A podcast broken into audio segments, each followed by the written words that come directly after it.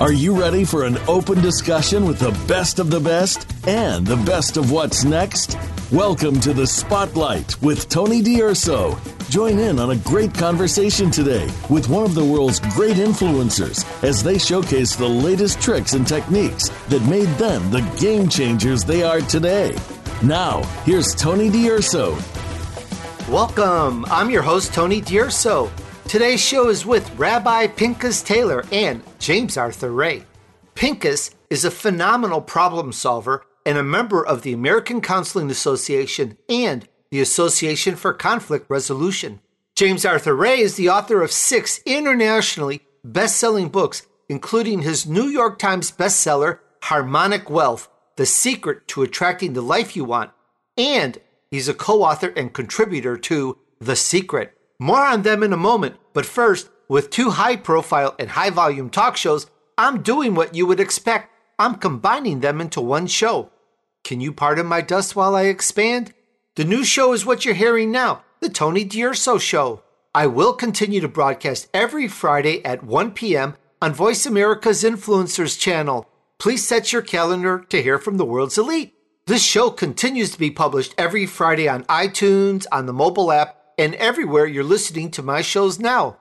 Now, on one show, you'll hear from world class influencers, celebrities, and masterpreneurs. I appreciate you as a great engaging audience, and I do hope you understand this consolidation as I am expanding tremendously. The summary continue to listen to my shows just as you normally do, the way you normally do. That was easy. And then stay tuned for news on my new TV show. I'll tell you more about that another time. Thanks again for being a great audience. I love your feedback and welcome your comments as always. And now, today's interview is with Rabbi Pinchas Taylor and James Arthur Ray. All right, here's some info on Pinchas. He's a rabbi, executive life coach, author, and lecturer.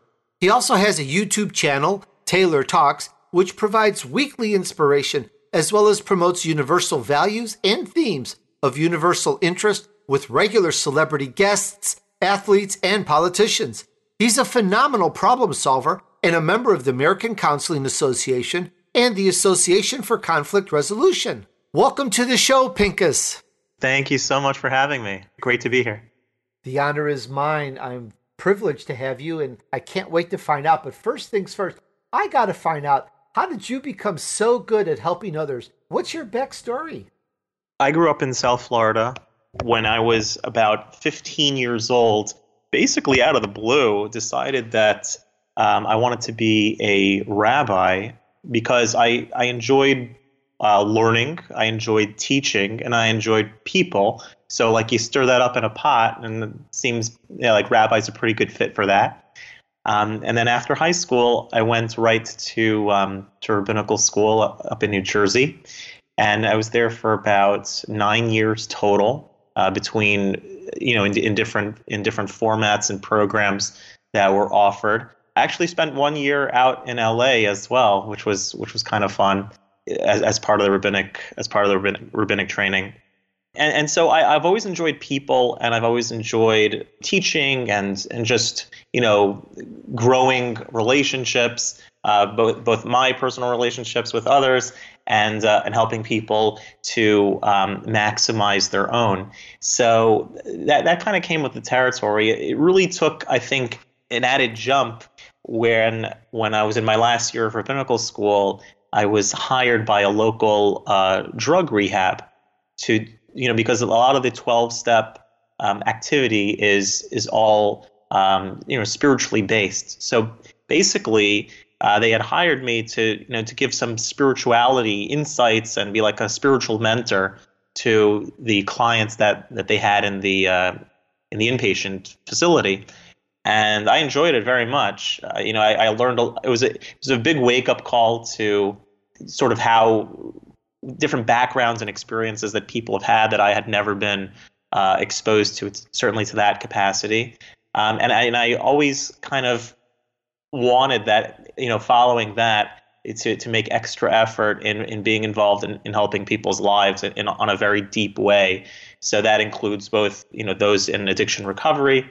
I, I am a, a hospice chaplain and, you know, the executive life coaching is is been phenom- has been phenomenal as well. So I mean, different people in different stages facing different challenges in their life. I just kind of was like a thing. I, it was like a, a, calling, if you will, uh, to be able to do this type of work. And I've been doing uh, really. It's been it's been going really well, and I really enjoy it. I'm very interested by this, and as we had mentioned off air, I grew up in a Jewish neighborhood in Chicago, and I have a lot of Jewish friends, and I even know a little bit of Hebrew, which uh, I surprised you with off air. That's and right. I've never hung out with a rabbi before for whatever reason. I've met them, but I've never hung out or interviewed one. And I'm really interested, and from the audience perspective as well, just a little short little segue here. What is it that you see about your background that makes you good at spirituality and helping people on a spiritual level, just so to give a little understanding to the audience that may not understand that part. Oh, sure. So I think coming from a non religious background was actually fairly beneficial in the long run, uh, not only career wise, but just, you know, in personal development. I think there are there are certainly many people who uh, come from irreligious backgrounds that remain you know not particularly religious throughout their life, and there are some that uh, have come from you know purely religious backgrounds, and some that that were from religious backgrounds and and did you know and and and wind up not continuing to pursue that. But you know everyone has their own background and reason for it. But i think what kind of really shaped me was the idea of you know seeing both sides of the coin. You know i remember growing up where in the way that any secular american person uh, would grow up enjoying and doing the same things, involved in the same culture, and and knowing knowing everything that there is to know about you know about life and what it is to grow up as an American teenager and, and everything like that.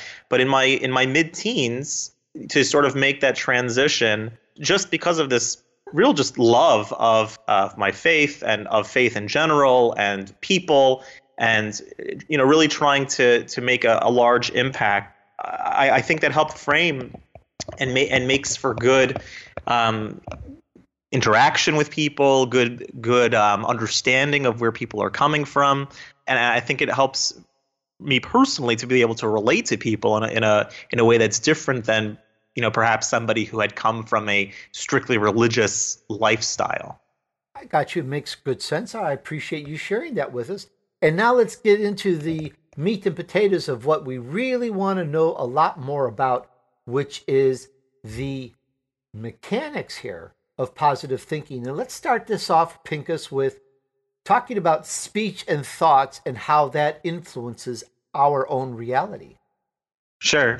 So we are we are really a product of of everything that we uh, involve ourselves in. So, in other words, the way that we view the world is is synonymous with every book that we've ever read, every newspaper article and magazine article and website, and uh, and every movie we've watched and TV show, and all the things that we allow into our brain that kind of shapes the world, uh, our outlook. What we allow in is sort of what we sort of project out.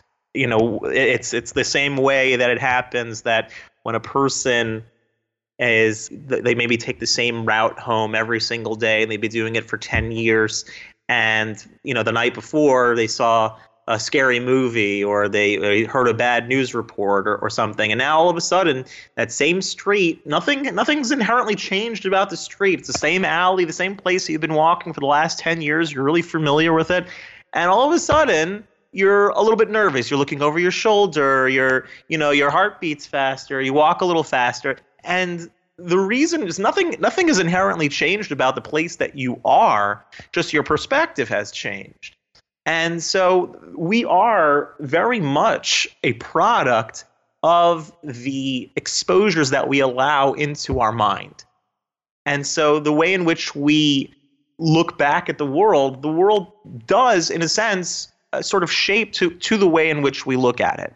You know, I, I, was talking to someone about this yesterday because there's a lot of a lot of just upheaval in general in politics, especially these days. And it doesn't really matter what side of the aisle a person is on. We're we're just constantly so engrossed in media attention, articles on social media, or uh, you know on television, all the all the major news networks, whatever it is. So everyone's either they're they're you know it's pumped through our brains 24 hours a day and people are living in fear people are living or, outraged about something and everything is so blown out of proportion of what like the average person is really experiencing and really uh, needs to be involved with and know and we wind up driving ourselves crazy you know, I find people like living in fear and, and, and really just clutching everything. And it's, it's, it's so over the top that, you know, it's, it's a product of the things that we are you know, putting our mind into, that we're allowing to come into our mind.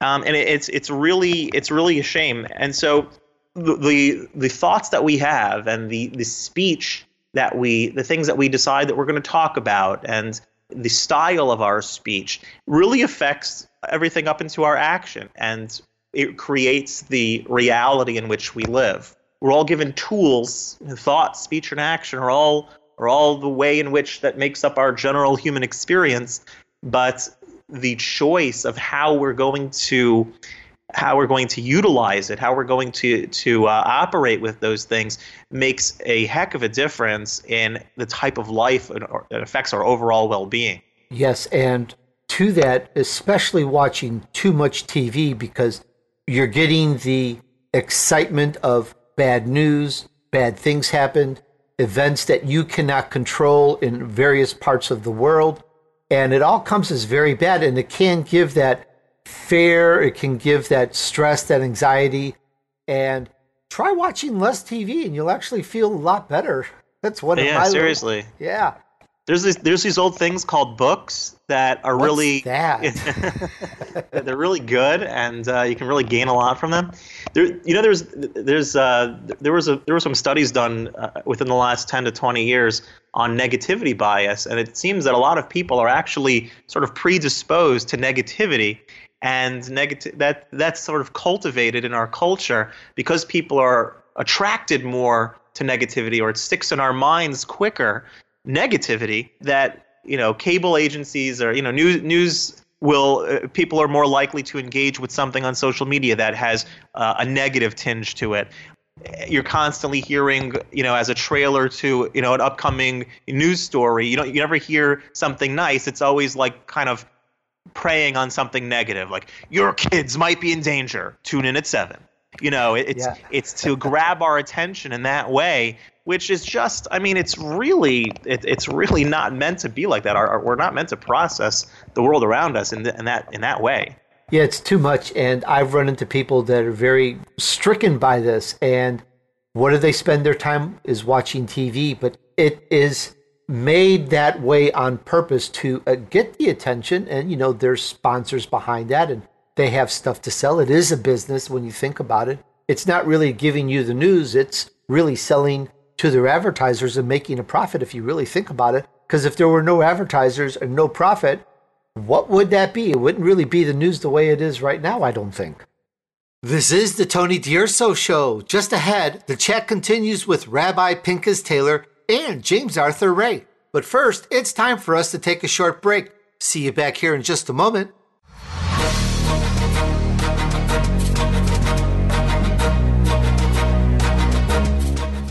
This is the Voice America Influencers Channel. Be inspired.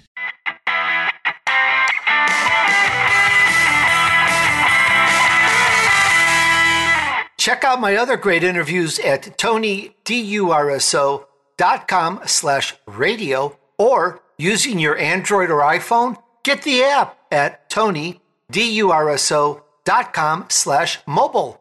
That's tonydurso.com slash radio or slash mobile.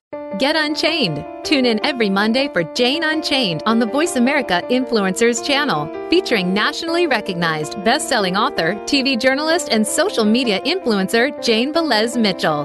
This program takes you inside a trending lifestyle that's the next wave of human evolution. It all starts on your plate. If you want to revolutionize your life, get happier, more energized, then discover the secret. Tune in to Jane Unchained Mondays at 10 a.m. Pacific Time and 1 p.m. Eastern Time on the Voice America Influencers channel.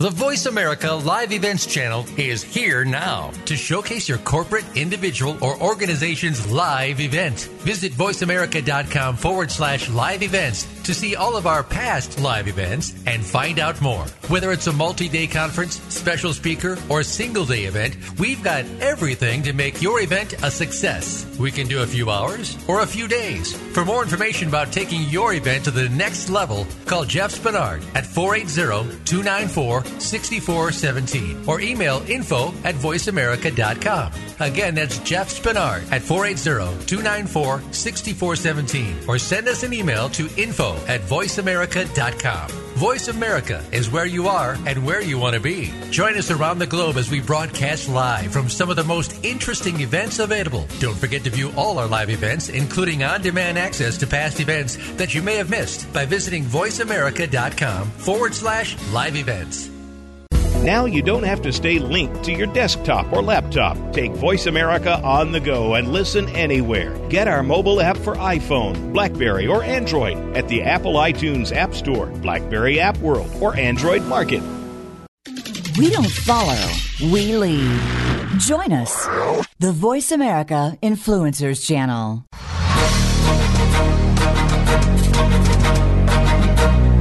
Listening to The Spotlight with Tony D'Urso. We'd love to hear from you via email. Be sure to send questions and comments to Tony at TonyDURSO.com. Now, back to The Spotlight. All right, we're back on the Tony D'Urso Show. Today's show is with Rabbi Pinchas Taylor and James Arthur Ray. Rabbi Taylor is the Director of Adult Education and Outreach at the Chabad of Plantation. He lectures weekly and has a very large online following. He's a source of inspiration to many, helping them strive for greatness and personal growth. All right, and now back to the chat with Pinchas. Yeah, I, I agree 100%. There's always you always got to follow the trail behind uh, each statement and each uh, you know ideology that's being pushed.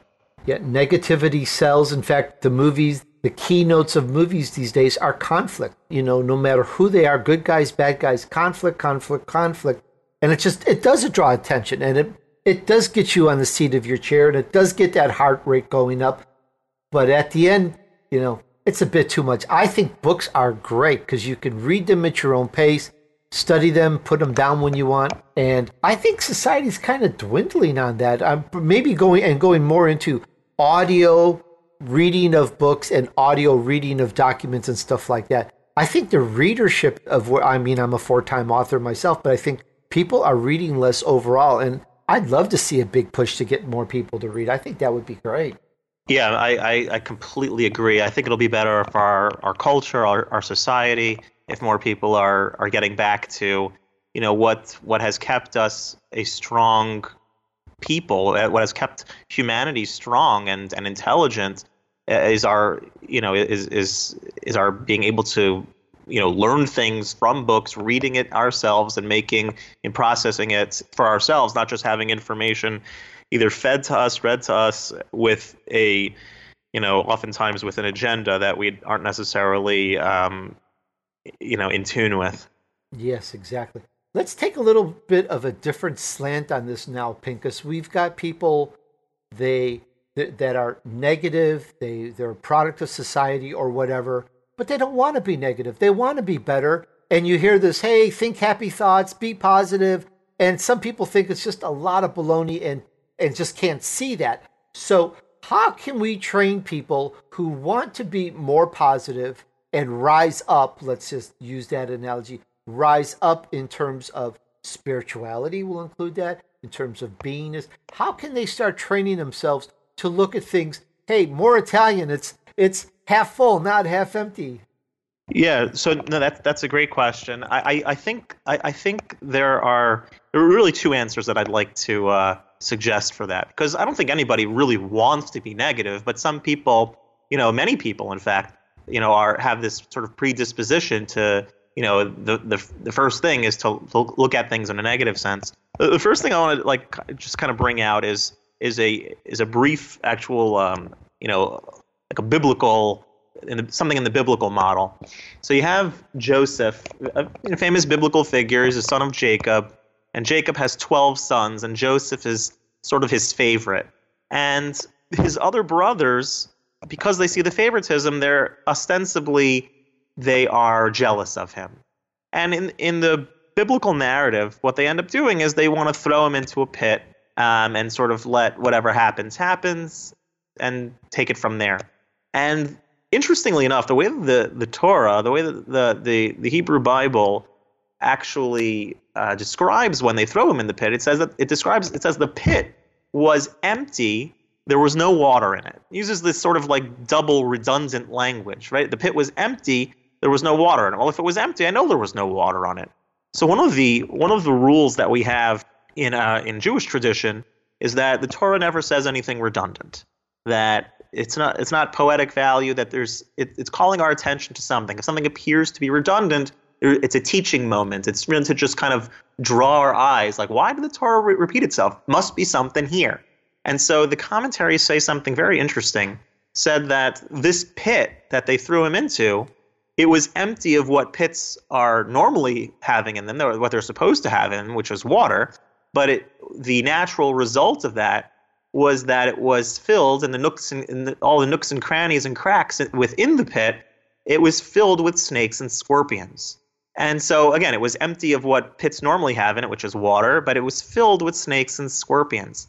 And and that's really the way that our mind kind of works. Our mind is kind of like the pit. You know, we can never stop thinking there's always something going through our mind. It's really just it's more of an empty vessel. It functions more as a receiver um, that fil- that filters out, but we can't stop thinking. So the the choice is really is it's really a, a twofold choice. You either have your your mind is either filled with water, with goodness and purity, right, with life, or the, the natural result, if it's not filled with positivity, if it's not filled with water, the natural results are snakes and scorpions. There's no sort of in between, right? It's either one or the other. It's out of the nooks and crannies and the crevices are going to come the snakes and scorpions. And so if a person is not making an active effort to be positive, to surround themselves with positive people, to engage in positive behaviors, right? To talk about people and things in a positive way, well, then the, the result is going to likely be snakes and scorpions. Like there's there's there's no way to avoid that. So number one, we have to be kind of careful about what scenarios, what who who we're hanging around, what we're putting into ourselves, what we're reading, what we're what we're doing. You know, you, you can't operate in the mud. You can't, you know, you can't uh, if you're wrestling if you're wrestling with somebody in the mud, you're going to get dirty yourself as well. So you you can't like be talking bad about people and experiences and doing things that are not the best things to be doing, um, and then expect that you're going to think positively. It's it's just doesn't work like that. One way that that I would sort of encourage people, it, negativity is not really something that you can fight. You don't fight negativity. You can't. Uh, you don't fight darkness. You sort of add light uh, and that just automatically makes the darkness sort of go away. There, there's a story that I that I often think about, especially now in the summertime, because it happened last summer at our home. So I have five children, and they're all under eight years old. So they're all the kids are close in age. Uh, my oldest is eight, uh, going to be eight, and my youngest is just a, now just about uh, is is uh, is two. So last summer, my youngest was one, and we had one of those swimming pools that you could pick up that you can pick up from Walmart or in, I know every supermarket in Florida. I imagine LA is similar. Every supermarket has these little plastic baby swimming pools that you know you fill up. You put the hose, fill it up a little bit of water, and a baby. You put a baby in, they could splash around and have you know pool time. So last summer, when our one-year-olds, my wife uh, suggested one day that you know can would I would I can I fill up the pool, put some water in it, and and take our one year olds uh, for a little swim.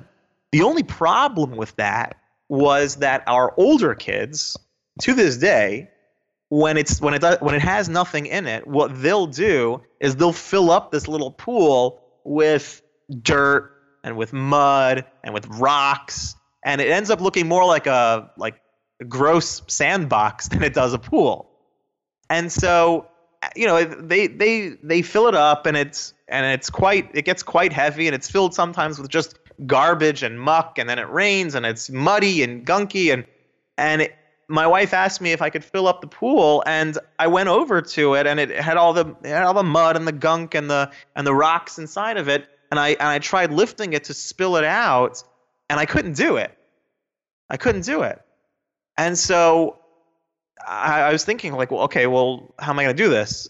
You know, there was no one, there's no neighbor, no one, no one can help me like you know lift it up and dump it out. But so I just got the idea. Pretty simple solution. Just stick the water, stick, excuse me, stick the hose right inside the pool and turn the hose on. And after about five minutes of letting the water just run its course, all the gunk and the and the mud and the rocks and the gunk had had come out pretty quickly, right? And and the pool was left with just clean, nice water in it. And my and my my little baby was able to go for her little swim. And and so really this, this is kind of a, a key message in our exploration or our, our desire to to get to become more positive people is that a lot of us we try to we try to lift up the pool. We try to lift out and push out the gunk and and dig it out and and be able to and we feel sometimes like negativity that that sits on our head is like this insurmountable you know weight on ourselves that we cannot lift it's it's it's it's there forever and the idea is not to try to lift it. The idea is not to try to dump it all out of our head and, and, and just you know pour it out of our system. The more we add in positive experiences, the more we surround ourselves with positive experiences, the the greater our likelihood, the greater we nurture our proclivity towards positivity. So I would encourage people to get you know involved with good old fat even, even not old I don't say old fashioned but what what people usually associated with good overall well-being being part of a community being part of a religious group being part of you know a boy scout troop being part of something that is about spreading goodness that is dedicated to just wholesome values and wholesome living and with other like-minded people this is the Tony D'Urso Show. Just ahead, the chat continues with Rabbi Pinchas Taylor and James Arthur Ray. But first, it's time for us to take a short break. See you back here in just a moment.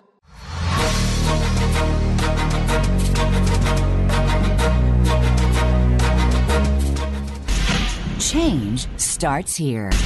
Change starts now. Join us, the Voice America Influencers Channel.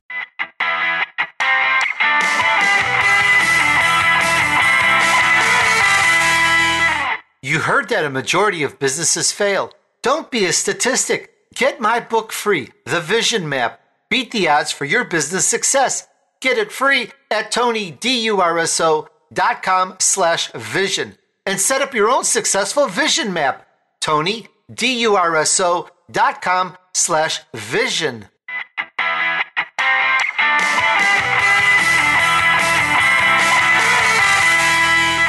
Hi, if you're like me, the list of books you want to read or those people suggest you read is never ending and it's always expanding. I get so many books from amazing people who want to be on my shows that it's just not possible to read them all. Our sponsor, Blinkist, has solved our long list of must reads once and for all. Blinkist is the only app that takes thousands of the best selling nonfiction books and distills them down to their most impactful elements so you can read or listen to them in under 15 minutes all on your phone. With Blinkist, you'll expand your knowledge and learn more in just 15 minutes than you can in almost any other way. Plus, you can listen anywhere. I like to listen to Blinkist while I'm driving. Some people like to spend their first 15 minutes of the day listening to something inspirational to get them started for work. How about you? The Blinkist library is massive from timeless classics like The Seven Habits of Highly Effective People to the 80 20 principle. My personal recommendation is to check out the 4 hour work week again.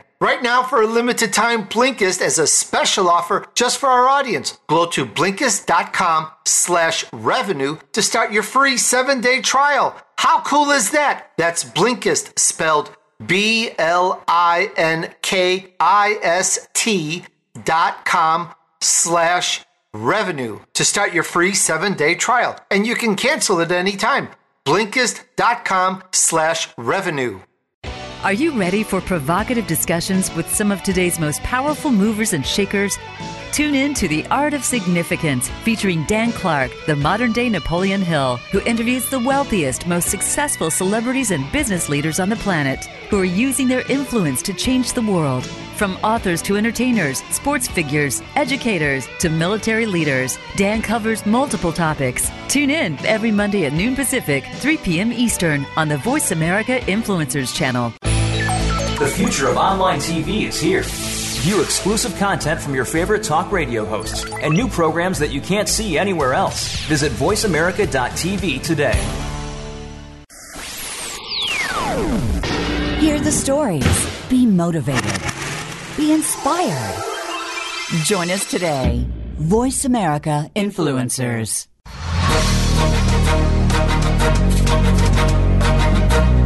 Listening to The Spotlight with Tony D'Urso. We'd love to hear from you via email. Be sure to send questions and comments to Tony at TonyDURSO.com. Now, back to The Spotlight. All right, we're back on the Tony D'Urso Show. Today's show is with Rabbi Pinchas Taylor and James Arthur Ray. All right, back to the chat with our guests. Pinchas, you are very astute. That is one of the best pieces of advice I've heard in years. You can't fight darkness. The way to deal with it is you let light in. If the negative person's got snakes and scorpions in their mind, fill it with good thoughts. Put the water in the pool and let it carry out the gunk until it's just fresh water. Very sage, very wise. You're so young to be so wise. it's the ma- it's the magic. very very good. I really really like it. Fill yourself with good stuff. Read some books. Turn down the news. Fill yourself with more very good positive things. See the world as something good and encourage and bring in more good. Great. Well, once again, Pinchas Taylor. We talked about the mechanics of positive thinking. His website is, and I'll spell it P I N C H A S T A Y L O R dot com. It looks like Pinchas, but it's Pinchas, pinchastaylor.com. Thank you so much. It was great. Thanks so much, Tony. And now we have James Arthur Ray joining us. He's the author of six internationally best selling books, including his New York Times bestseller, Harmonic Wealth The Secret to Attracting the Life You Want. And he's a co author and contributor to The Secret Ray worked with over 1 million people from 145 countries through his audio, video, coaching, life, and business leadership programs. Over 1 million people have attended his live events worldwide. Welcome to the show, James. Hey, it's good to be here, Tony. Thanks for having me. James, it's such an honor to have this interview with you. And like my audience, I'm beyond excited to speak with someone who's had a key part in the book and film, The Secret. And I'm hoping you're going to give us some more tidbits on that. Well, I, I would love to because, frankly, Tony, I think my very best material ended up on the cutting room floor. they, uh, you know, I, um, first of all, that that whole contribution was a labor of love. Most people don't know that, but every single one of the experts in that movie and also in the book didn't receive a nickel of compensation. We we just did that as a labor of love. And the producer Rhonda Byrne, who is a good friend of mine, had her own vision of where that needed to go, and they interviewed me for the film for three hours and three hours of video and, you know, if you've watched the movie, you know I'm not in it for three hours, not even close. So, you know, going back to what I said earlier, I think some of my very best material ended up on the cutting room floor because, you know, her vision, with all respect, was for a mass audience and there's a lot more to this universe than just sitting in your living room visualizing, which a lot of people kind of came away from the secret and the law of attraction that if I just, you know, hold the vision, it's going to drop in my lap. And the fact is, if you sit in your living room and hold the vision, they'll come take your furniture away. well, you know, there, there, there, was a. I love that. That's that's so true. There was this not rumors, not the right word, but you know, there's this whisper of that the really best parts were taken out. And I want to circle back to the secret later on in this interview. So, dear audience, you're just going to have to wait because I really want to find out more about this. But believe it or not, I really I want to go back in time, James. I want to take it from the top. I want to know how did you get started in this? How did you become so good? What's your backstory? Well, thank you for the compliment. Um, my backstory is is quite quite long and quite diverse. I'll I'll give you the the condensed version. Grew up very insecure, skinny kid that was bullied and picked on and made fun of my entire early years. A very charismatic, domineering father, and I was an introvert. And I still am an introvert, by the way. I would much rather curl up with a great book than to go to a party. But nonetheless, I, because of my own pain, I decided early, early on to study how the universe works. And so my father was a very dynamic Protestant minister. I was raised in the Christian tradition. I went to church three, four times a week, every single week, and had the utmost respect for Christianity. And yet, I wasn't getting the answers to the questions that I was at. I was that kid, you know, in class who had 400 questions to everything. And I've always been that way. And, and so I wasn't getting answers. And, and because or just have faith wasn't good enough for me.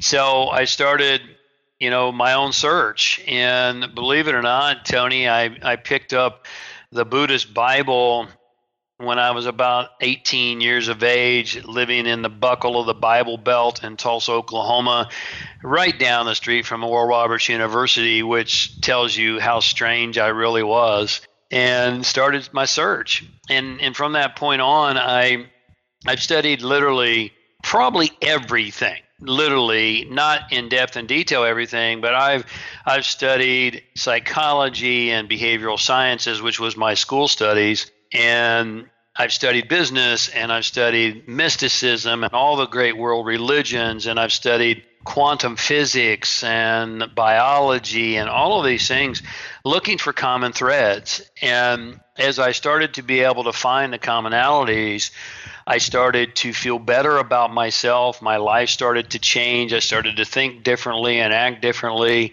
And then I thought I would share. I went to AT&T and got into sales.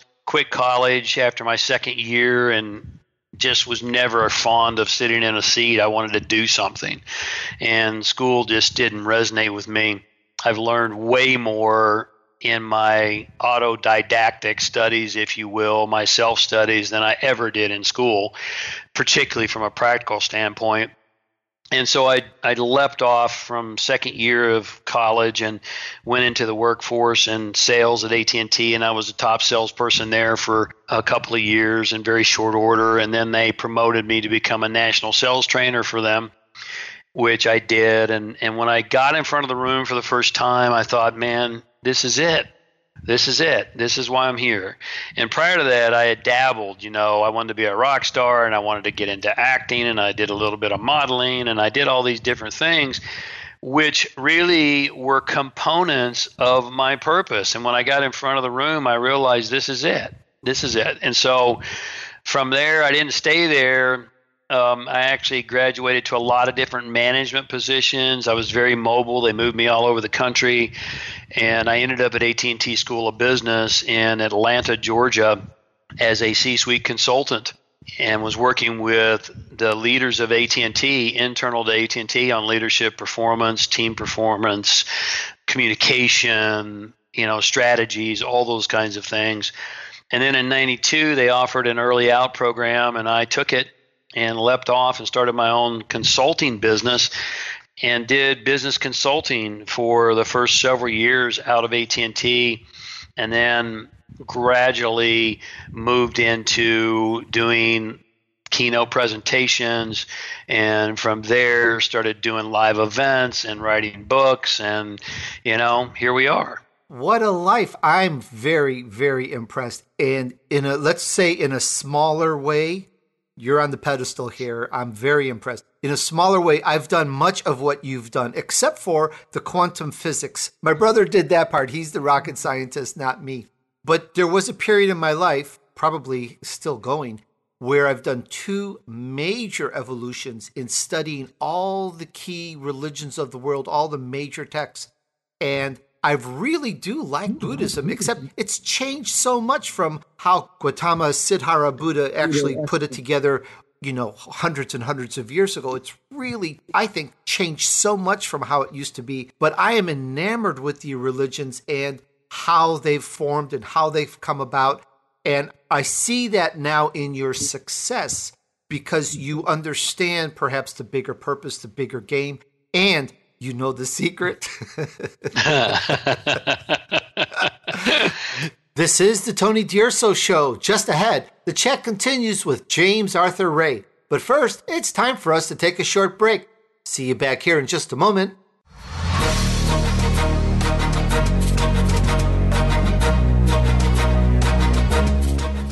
This is the Voice America Influencers Channel. Be inspired.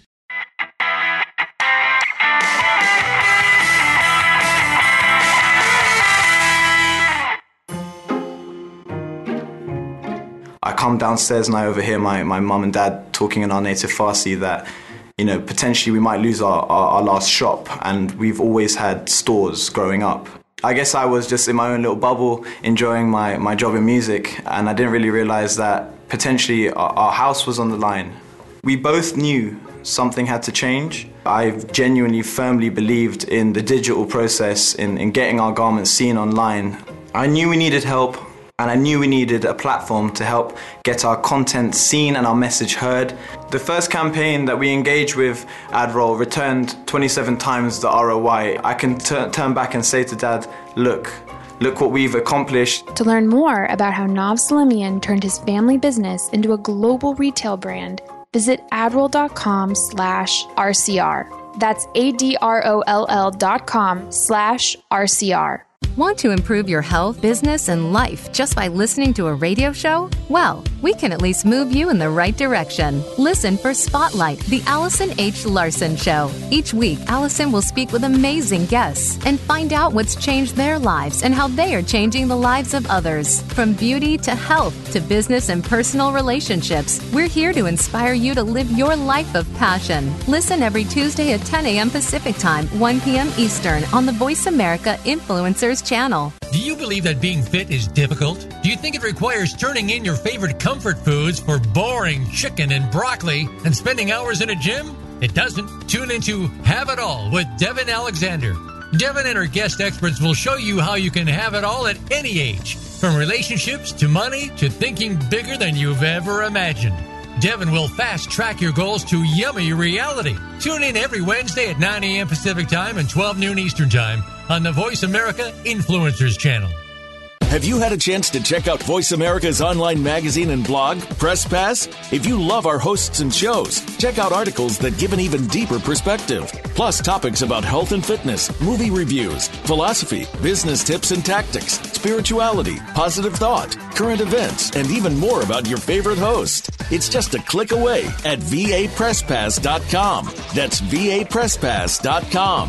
VA Press Pass by Voice America. All access, all the time. We don't follow, we lead.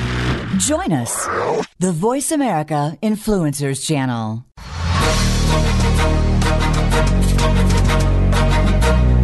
Listening to The Spotlight with Tony D'Urso.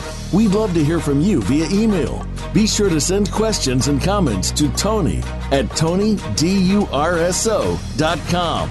Now, back to The Spotlight. All right, we're back on the Tony D'Urso Show. This segment of today's show is with James Arthur Ray. James is interviewed in numerous national media outlets in Fortune magazine, People magazine, Larry King Live, Piers Morgan, The Today Show, CNN, and Oprah. And now, back to the chat with James. Well, you know, I, I, I firmly believe that we've lost our our mythology in today's world, and that's a problem. It's a real problem because all great mythologies, and, and there's no one better at this than Joseph Campbell, if you're familiar, who I've studied at, at depth. Campbell did the same thing. He studied all great mythologies and they all have the same kind of story and they all have the same type of metaphor. And we've lost that because the all the stories, whether it's it's uh, Gautama Buddha or it's the Christ or it's Mithras or you know Prometheus or fill in the blank of numerous different uh, God men, if you will, is the story of us coming into a, an acknowledgement and an awareness of who we really are and what we're capable of. And all the great prophets had told us have told us that we have, you know, a greatness within us, and we've just we've forgotten. We we were born into greatness. We've been conditioned into mediocrity, unfortunately, and you know i could i could go on this for days because i'm so passionate about it but our traditional school system has failed us miserably. It, it, you know, our traditional school system, with all respect, was created to train people to go into factories, and it hasn't changed very much at all since then. And so, what Gallup now tells us is that 71% of the people surveyed are absolutely miserable in their daily work. And the school system has to take responsibility for a lot of that, in my opinion. Uh, eh, obviously, we all have to take absolute responsibility for our own lives. We can't blame the school system. It has an influence, but it doesn't control us. But nonetheless, it does have an impact on us and so, therefore, most people I talk to, young people today, old people alike, uh, are chasing the money and the market, and yet 71% of the people surveyed are miserable. So, obviously, that strategy is not very wise. Sad and so true. And I appreciate that you understand that and that you're trying to help do something about that. And you know, you're right we could spend nonstop talking about this and working on solutions, and that would take us off a little bit of a tangent. I am mm-hmm. so glad that you care and that you recognize it because I think that's one of the first steps is recognizing it that the system isn't the way it's supposed to be, and if we don't do something about it, we're going to leave something. Let's call it more worse. Probably not correct grammatically, but uh, in not a good as state, even as we have it now and what we have now is not as good as a state as our forefathers had. So it's up to us to really do something. And I'm really glad that you're concerned about that. And I kind of hate to do it in a way, but I'm compelled to because the show's all about you. So we're going to come back to that later. And of course, we'll always have you on for another update and we'll talk more about this because I really love this subject. But we do want to know more about you, especially James, this is unique. I mean, how many people have one of the fastest growing privately held companies in the US, probably in the world? I'd love to know more about that. Well, I, am really honored. I never could have imagined when I started my own business in 1992, which seems like a lifetime ago now, that I would ever be inducted into the Inc. 500. And you know, I can't take credit for that uh, fully first of all, my director of operations at the time, it was her vision to to get us into the Inc. 500, and I said, "All right, let's do it." And so she, you know, there's a tremendous amount of paperwork and documentation and and hoops to jump through to hit that moniker, and she did it. You know, she she did all the work, and when they interviewed me, when Inc. magazine interviewed me and said, "How did you do it?" I said, "Well, I really didn't. My team did." And that's the truth. Now I'm also, you know, truthful and wise enough to know that I had enough enough wisdom and enough wherewithal to to collect and attract a great team. And so, you know, again, it's a tremendous honor and a privilege to to have that and I give my team the kudos for that and the the prime strategy that I would encourage every single entrepreneur listening today to utilize to reach a state of ultimate performance, which is what I'm all about, and greatness, which is what you're hardwired to be, is to play your A game and to find people whose whose A game is your B and C game. And then let them play their A game and don't put a lot of attention into your B and C game. Now, this goes contrary, Tony, to what we're taught in school. If you're not good at math, they say study more math. I say wrong. If you're not good at math, then say, hey, I'm great at speech, or I'm great at English, or I'm great at literature, so I'm going to go full force into that. And that brings fulfillment and it also brings a greater propensity for success, if that makes sense to you. Absolutely makes sense. You you go and you focus on your strength. And with a good team, with everyone focusing on their strength, you make a great team out of it. You make mm-hmm. something really good out of it. I, th- I think you can become good at anything. And that, you know, that just takes uh, Dr. Anders Ericsson, who is the man on peak performance, 10,000 hours. I'm sure you've heard of that. You know, if anybody will put in 10,000 hours of deliberate practice in something, they can become good at it, but not necessarily great. And even fewer can become masterful to become great and certainly to become masterful, you have to start with what I call your unique genius the gifts that God or the source or life has given you. And you've got to leverage them and go full force and all in to develop those things. They still have to be developed. No one's born a master when you find that unique genius, that initial gift, then you have a chance to become great and maybe even masterful. And I think this is really important in today's entrepreneurial world where so many young people want to be entrepreneurs. But again, going back to I, I, can't tell you how many people I've talked to, Tony. Why are you going into this business? Well, I've heard I can make a lot of money at it. That's the worst strategy in the world to go after it. That's I never even thought about making money when I started my business. I thought about doing what I love and becoming masterful at it.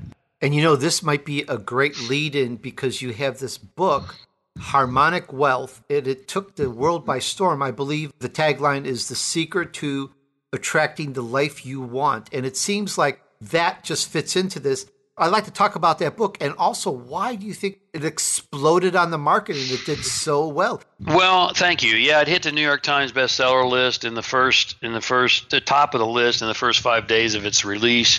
And again, really blessed for that to have happened and and there's I think there's several reasons why that happened. Certainly the secret helped facilitate that. You know, I I became quite a phenomenon and, and quite a, quite well known because of the secret. And so I came out with Harmonic Wealth shortly thereafter, and that obviously put some juice behind it.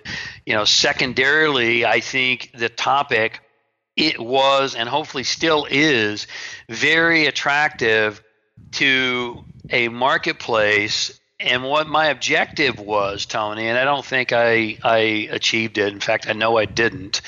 But my objective was to redefine wealth. When you trace the root of the word wealth back to its origins, it literally translates as well being.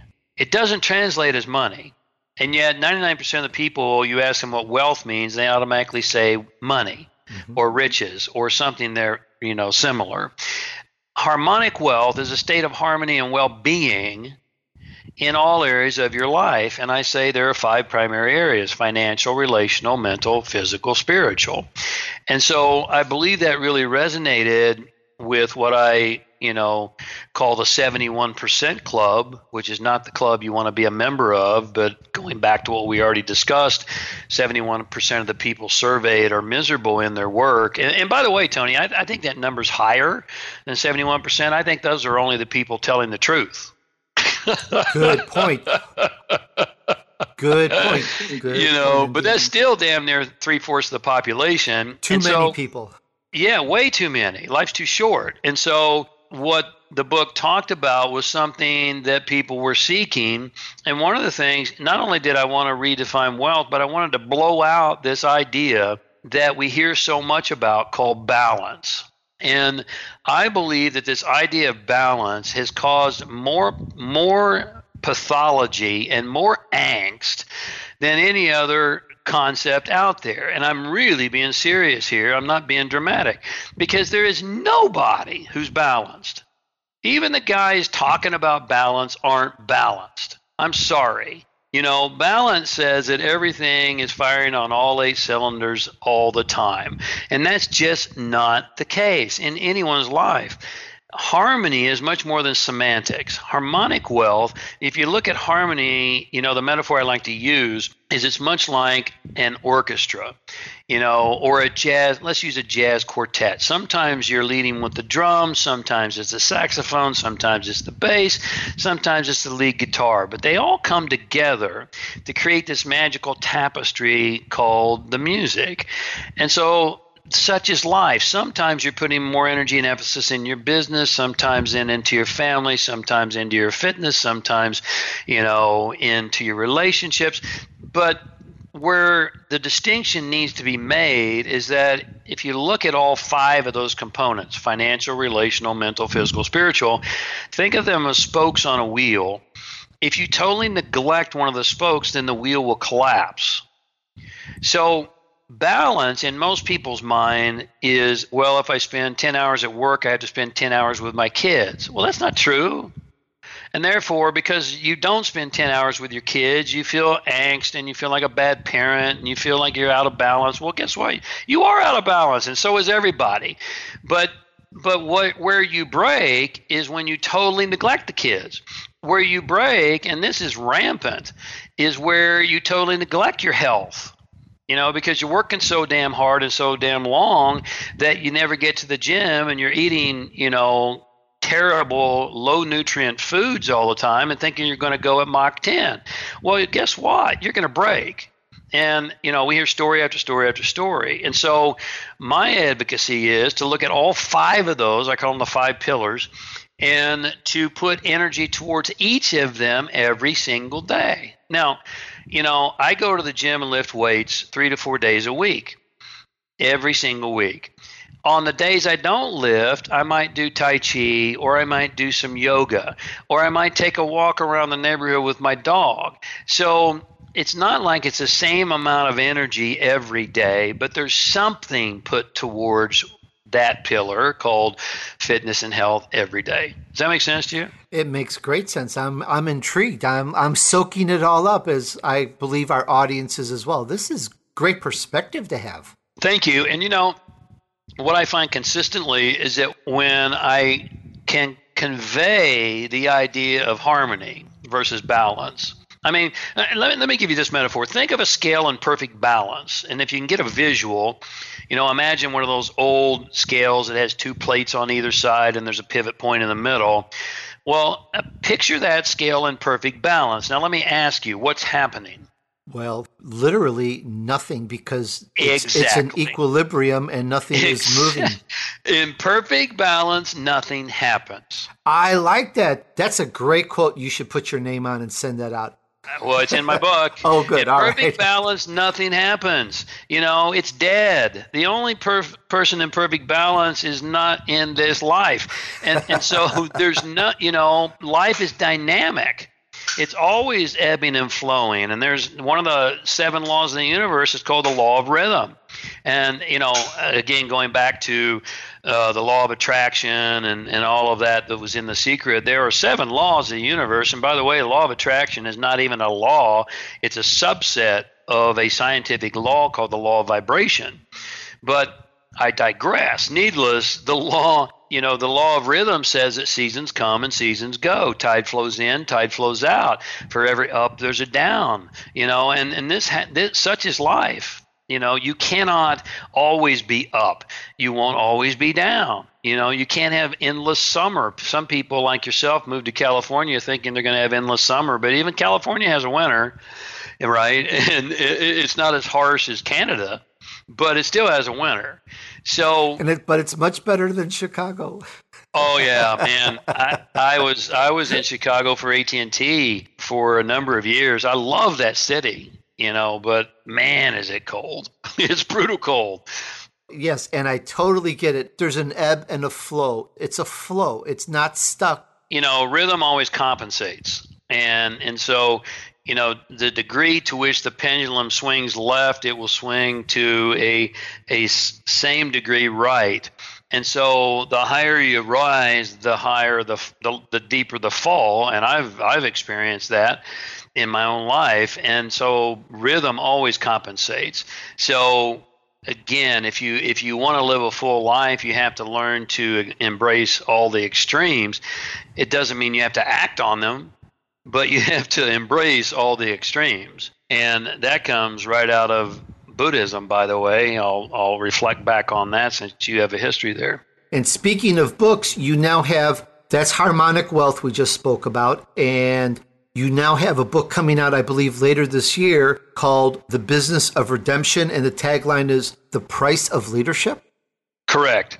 Correct. And you know, if if you've seen the CNN documentary on Netflix called Enlighten Us, which is the story of my life and what unfolded in 2009 what you know there was a tsunami that hit me and my business and my life in a big way and so this book is the story of everything that I went through and all the loss and yet the corresponding gain because for every loss, going back to rhythm always compensates, for every loss, there's a corresponding gain. Now, it may not be gained in the same way. I lost everything. Uh, Tony, tangible, if you will. I lost my Inc. 500 company. I lost I, I, was living on Mulholland Drive in Beverly Hills in an estate in Beverly Hills, and I lost that and ended up homeless. I lost um, my savings account, my life savings. I lost my reputation. I lost my liberty, you know, and and so you know, someone would say, "Well, you lost everything," and and I did in a, in the tangible world, and yet I also gained a tremendous amount internally from all of that. A tremendous amount of wisdom, a tremendous amount of compassion and understanding, a tremendous amount of resilience and resourcefulness and endurance. And so, this business of redemption is all about what it means to be a leader because my company had an event in 2009 where things went incredibly wrong and you know i'm sure if you've seen the documentary you know you know about that. And most people do because the media went nuts with it. And i lost three clients and more importantly three friends in an experiential activity. They lost their lives and it was on my watch. And so as the CEO of my company, it was a company event, but as the CEO of my company, I am responsible. And that's the price of leadership that absolute responsibility. You don't throw your team under the bus. You don't place blame on anyone or anything else. You step up and shoulder up. And quite frankly, if you can't step up to that, then you better think again and stand down because that's the price of leadership. And so many people in today's world want to you know i was running a $10 million inc 500 company and they think oh my god you know don't i wouldn't i want to do that well maybe and then maybe not because when something goes sideways and you're the leader there's only one person that stands in the position of responsibility, and that's you. And that's true whether it's BP Oil or Enron or my former company, James Ray International. And so you know, at some point in time, we all need redemption. And I certainly did and do. And that's what this book is all about is the price that I've had to pay to redeem my character, my honor, to redeem myself, and to take my power back. If you look up the definition of the word redemption, it, it's defined as the willingness to, to gain or regain something by being willing to pay the price. And so there's always a price for the prize. That is so profound. It takes me on a, a different level. I take it a different way because I've been through my share of extreme hardship and bounce back. To our audience, check it out. Go to jamesray.com. And James, on your site, if someone wants to check out your books, can they get to your books from your site? Yes, everything's there. Um, if you look under products, it's there. You can contact us there. We have a variety of. I, I do a lot of business consulting as well as, as well as coaching, and and everything is available there. Excellent. All right, audience, head on over to jamesray.com. Check out his books. He gives away some items. He talks about the seven pillars. and some other great stuff. You're just going to have to go there and find out more about it. Well, James, thank you so much for sharing all of this, telling us about your life story, opening up your heart, telling us everything that happened. Impressed is just not the right word, but it's the only thing I can think of. Thank you so much for sharing this great story. Really loved it. My pleasure. Thank you so much for having me. Keep doing great things. Thank you. And for my amazing audience, thanks so much for listening. Remember, success awaits those who persevere and remain steadfast despite the odds. Be righteous. Join me on the next episode of The Tony D'Urso Show.